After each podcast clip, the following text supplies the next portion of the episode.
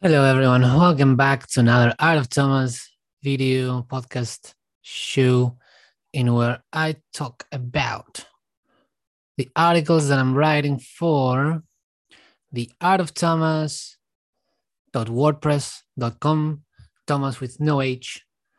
Um, and if you want to get all the articles straight to your email, just join the Substack, artoftomas.substack.com and then it's completely free and you can get all the articles straight to your email. Anyway, today today it's not i'm going to talk about something that is, doesn't make me happy at all unfortunately i call this article on the intentional redefinition of words and their dangers yes i know it's a bit of a long article but I believe this topic needs to be addressed. Okay. So, where to start? Okay. So, my favorite book is George Orwell's 1984. I read it for the first time when I was around 20 years old, and it gave me a chill all the way through my spine. I finished the book and I was almost shaking because Orwell presents such a vivid um, representation of how bad things can get when the wrong people are in power. And he tells us very clearly the tactics that they would use to achieve this. So every time I see something in real life that reminds me of the strategies that the party was using in 1984, I get very scared. That's that is true. And one thing that Orwell warns us warns us in his masterpiece is it has to do with language and how the people in power m- intentionally misuse language and they change the meaning of the words to suit their needs and use them as weapons. So today, I want to talk about the term anti vaxxer. Okay? Because when I first was aware of this term, it was it had a very specific, very specific and very useful definition. Anti-vaxxer was used to describe a very small and marginal group of people who were against all vaccines, right? They had um, a theory what some people call call it a conspiracy theory, even though that term now is also being very the definition is very loose. But their theory was that all vaccines were dangerous and that vaccinated ch- children give them a higher risk of become be, becoming autistic um, and that those people were the original anti-vaxxers which you know it's self-explanatory. They're anti-vaxxers because they don't like vaccines. Like that is the most simple definition you can find. However, when the COVID vaccine came about, some people, even from within the scientific and the medical um how you call it area group, they were raising concerns not so much about the vaccine itself, but rather on um, that it was being rushed, that they were saying we need more tests. You know, there were people that were saying this. And there was a very, a rather large amount of the population were, you know, repeating and quoting these experts that were saying, hey, maybe we should not rush it. And then the term anti vaxxer changed to include these people. So not only the anti vaxxers are the people who are anti vaccine, but at that point in time, it also included the people who were raising concerns about not enough testing. And that was the first time the definition changed.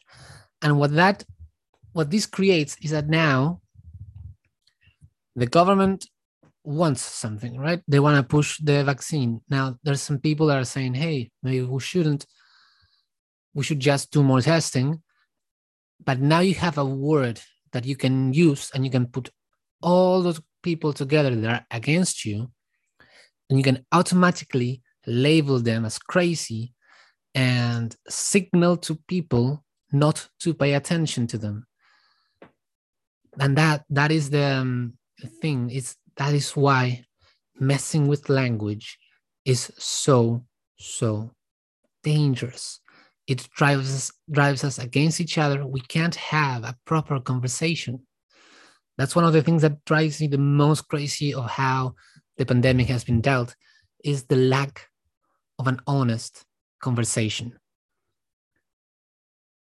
now the problem deepens because the term anti vaxxer has been expanded one more time. So now it, it not only includes the people who are against all vaccines, it includes people that are in favor of vaccination. They just want more testing. Those people are anti vaxxers, even though they're in support of 100% of the vaccinations. Now you can be completely in favor of vaccinations. You can be fully vaccinated, but if you don't support the government mandating everyone to be vaccinated, you are now in the anti vaxxer group. And I know it's something rather uh, extreme to say. So let's hear this from a high of um, let me just say a politician, high-ranking politician from the Australian Northern Territories, and let him tell this to us. Now let's hear it from him. This is the video I found yesterday, and this is what caused me to actually have to sit down and write about it and make this video because I just needed to say something. Let's see, listen. That your rhetoric around calling people anti-vaxxers, some of whom were vaccinated, has had an impact at all on vaccine take up in parts of the territory? No, and I'll repeat it. If you are anti-mandate, you are absolutely anti-vax. I don't care what your personal vaccination status is. If you support, champion, give a green light, give comfort to, support anybody who argues against the vaccine, you are an anti-vaxxer. Absolutely. Your personal vaccination status is utterly irrelevant. Well, he goes on for a, another minute, but you get the point. Your vaccination status is utterly irrelevant. Not even like, even what he says is not, you don't even need to be against the mandate. You can be fully vaccinated in full support of um, all the vaccines in existence you can support the government government mandating it even but if you gr- give green light if you give any sort of support to someone who is not then you're now an anti-vaxxer you're now in this group with all the crazy people with all the the people that normal folk shouldn't pay attention to this is so dangerous this is creating rifts and divides in people's families. Because, for example, like I, I don't like mandates at all. I am vaccinated. I don't like mandates at all. I think they're horrific. Um, let's say my mom, she, she wants mandates because she thinks she thinks it makes her feel safer, and that's fine. But now, if she supports me, if she gives me any sort of support, she's now an anti-vaxxer too. So that that creates a divide between me and her. And one of the things that Orwell warned us in his book was how the party deliberately tries to break the bonds of the nuclear family. And I, so th- I see this and I'm like, huh, hmm. Either they don't know what they're doing, which is extremely dangerous to have someone that doesn't understand the ramifications of their own actions.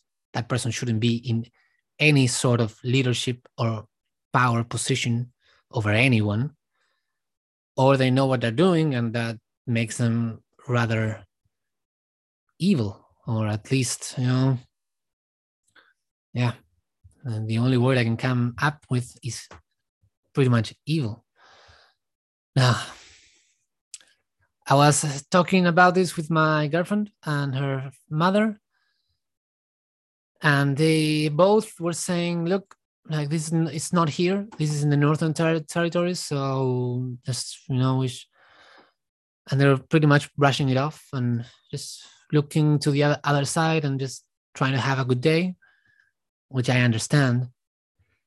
But like it's it's extremely dangerous what's happening and if you look at where the pandemic was when it started and where we are now the trend it's incredible. Like the government is getting more tyrannical and they're attacking language itself and they're using it as a weapon, which is is so dangerous. And I don't understand what they are thinking, what they are trying to accomplish. It's crazy. Like if you are in a position, in a leadership position, you can't just mandate people do what you want you have you need to have a conversation and you need to find a way to bring people to your to your side you can't just turn the whole country into an us versus them game if you do that and then you're not a leader and you shouldn't be in any sort of leadership position at all. And what i'm like it's becoming painfully obvious to anyone who's paying attention is that these people they are they can't be in positions of leadership. They're not leaders. They're not trying to lead us. Anyway i just want to also finish with um, some quotations that i found that i thought they were very insightful um, to help us navigate through this uncharted territory. Anyway, let's take a look. So this is from 1984. This is a scene where the main character is speaking with someone. Okay. Yeah, no, I forgot to, to mention this before. One of the things that Orwell tells us in 1984 when he's talking about language and how they use language as weapons, he makes a very clever thing where every everything the government says it's quite literally the opposite. For example the ministry of truth is the branch of the government that is in charge of censorship the ministry of peace is the one that wages war. And the most dreadful of them all is the Ministry of Love is in charge of literally torturing people. You know, of course, Orwell is taking this to its maximum thing, but he's warned us like, hey, if we continue on this track, this is where we're going. And I thought that was brilliant because a lot of things that we see today start to resemble uh, and it is really scary. I watched the movie 1984 a few days ago and I almost broke in tears. When I first read the book in my early 20s, I was very scared. When I watched the movie again after a few days, a few days ago, I almost cried because the world now is much closer to the dystopia that Orwell described than it was when I first read it. In these last 10 years, we have not moved away from this nightmare. We actually have moved closer. Now, how close? That depends. Everyone should come to their own conclusions in that area.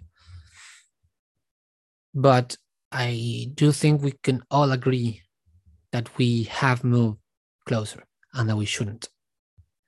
Anyway, in the scene where the main character who works for the Ministry of Truth is speaking to another character, and this other character tells him, The revolution will be complete when language is perfect. And during the conversation, this character is bragging on how every time they release the new edition of the dictionary is getting smaller and smaller and smaller. They keep banning words. They keep just getting rid of them. And he said, just imagine, you know, he says this like hopefully and gleefully. In the future, people won't even be able to have this conversation. And if you look at today's world, where they're changing the meaning of some words, there's uh, the list of words you cannot say. It's growing and growing. You know, it's uh, Orwell was a very insightful person. That's all I will say. He was very good at reading the strategies and to know where it all was going. That's why 1984 is such a frightening book because it it's too real. It's something that actually could happen. The other is one that I love. He says, In a time of universal deceit, telling the truth is a revolutionary act. I love that phrase so much that if you go now to my to my page, I actually put it there. You can't really read it because of the colors, so I need to find a better way to make it more readable, but it's there. I I I believe in this so much. And then the last one is we have now sunk to a depth at which the restatement of the obvious is the first duty of intelligent men. And that's why I'm making this this video. You know, I I like to tell a story. I think I told it in another video. But imagine a forest, a forest in flames. All the animals ran away from their homes and they just look there, watching their homes being burned to ashes. And they're all crying, sobbing, and saying, Oh God, why? All the animals are doing this except a little hummingbird. And the hummingbird goes to the lake and in his little beak, he grabs a few drops of water and goes to the fire and drops them. And he just do that he does that over and over, over and over, to the lake, to the fire, to the lake, to the fire, until the animals, the other animals, come and they and they ask him, "Why are you doing this? You will never put out the fire. You can't do it. Why are you wasting your time and your energy?" And the hummingbird looks at them, and he only says, "I'm doing what I can." And that's why I tell people, I, because a lot of people they just say me tell me there's nothing we can do i disagree there are things we can do they just appear to be so small that we chose not to do them because we think oh it's not going to make a difference. Well it, it, it doesn't matter if it makes a difference or not. We have to do what we can. That's why i'm making this video. That's why i created the, the website. And that's why i'm putting all what I'm seeing in writing and out there available for everyone. Uh, I just want to finish with a quote from, I can never pronounce this person's name, it's German. I think it's Martin Niemöller. I'm not sure. I'm sorry. But he wrote this during the Second World War. And uh, it just, every time I read it, it breaks my heart. But I, think people should pay attention to these words. First, they came for the socialist, and I did not speak out because I was not a socialist. Then they came for the trade unionists, and I did not speak out because I was not a trade unionist. Then they came for the Jews, and I did not speak out because I was not a Jew. Then they came for me, and there was no one left to speak for me. And this is the problem in a nutshell. We don't want to speak out. We see injustice, but we wish to turn a blind eye because it's not affecting us directly. Well, the problem is that if you just wait until they come for you, there'll be no one, no one left. Right now, I feel like we're living under um, under a government that has has been turned more tyrannical than I ever felt it in my lifetime. I think this is only the beginning, and I think we should speak out against injustice where we see it. I don't think turning a blind eye has ever worked in history. And I know it's inconvenient, and I know that it we all wish we can just go out and play under the sun and not have to worry about this stuff.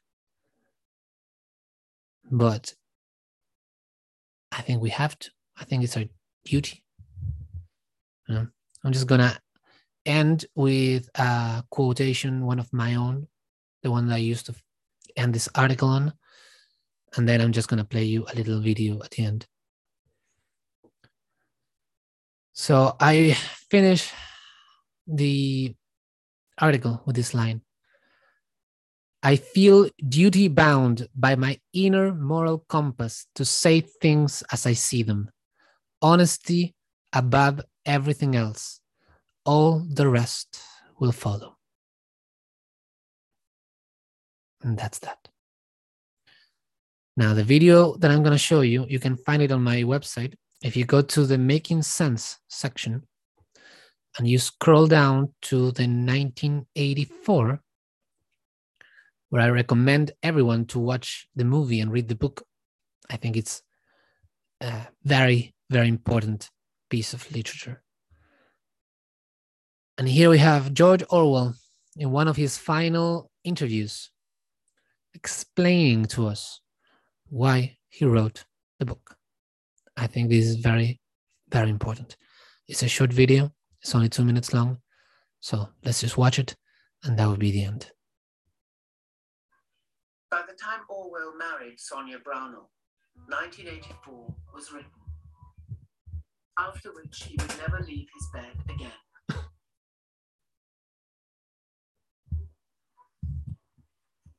But he left one final warning. 1984 is, I believe, a quite terrifying masterpiece. So terrifying, in fact, I don't think I should like to read another like it. I'm not absolutely dissatisfied with it. I think it is a good idea, but the execution would have been better if I had not been under the influence of TB when I wrote it. You once claimed that you have an ability to face unpleasant facts. Is that what you demonstrated in 1984 by drawing an accurate portrait of the future? I think that allowing for the book being, after all, a parody, something like 1984 could actually happen. This is the direction the world is going in at the present time. In our world, there will be no emotions except fear, rage, triumph, and self abasement. The sex instinct will be eradicated. We shall abolish the orgasm. There will be no loyalty except loyalty to the party. But always there will be the intoxication of power. Always, at every moment, there will be the thrill of victory, the sensation of trampling on enemy is helpless. If you want a picture of the future, imagine a boot stamping on a face. The moral to be drawn from this dangerous nightmare situation is a simple one. Don't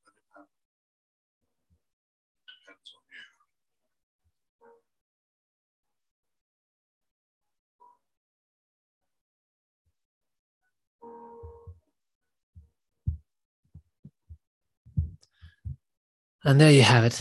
Again, these are not the kind of videos I wish I was making. I wish I could make more videos about technology and how hopeful can, we can be with it for a future. But I just cannot see the way things are going and say nothing. I can't. For better or for worse, it's who I am. Anyway, thank you for watching or listening if you made it this far. If you haven't, I completely understand. I'll see you on the next one, hopefully. Have an amazing day. Enjoy. Have fun. You know, don't let them take away your smile. I always love the phrase from the movie V from for Vendetta, where the character says, "A revolution without dancing is a revolution not worth having." So, goodbye.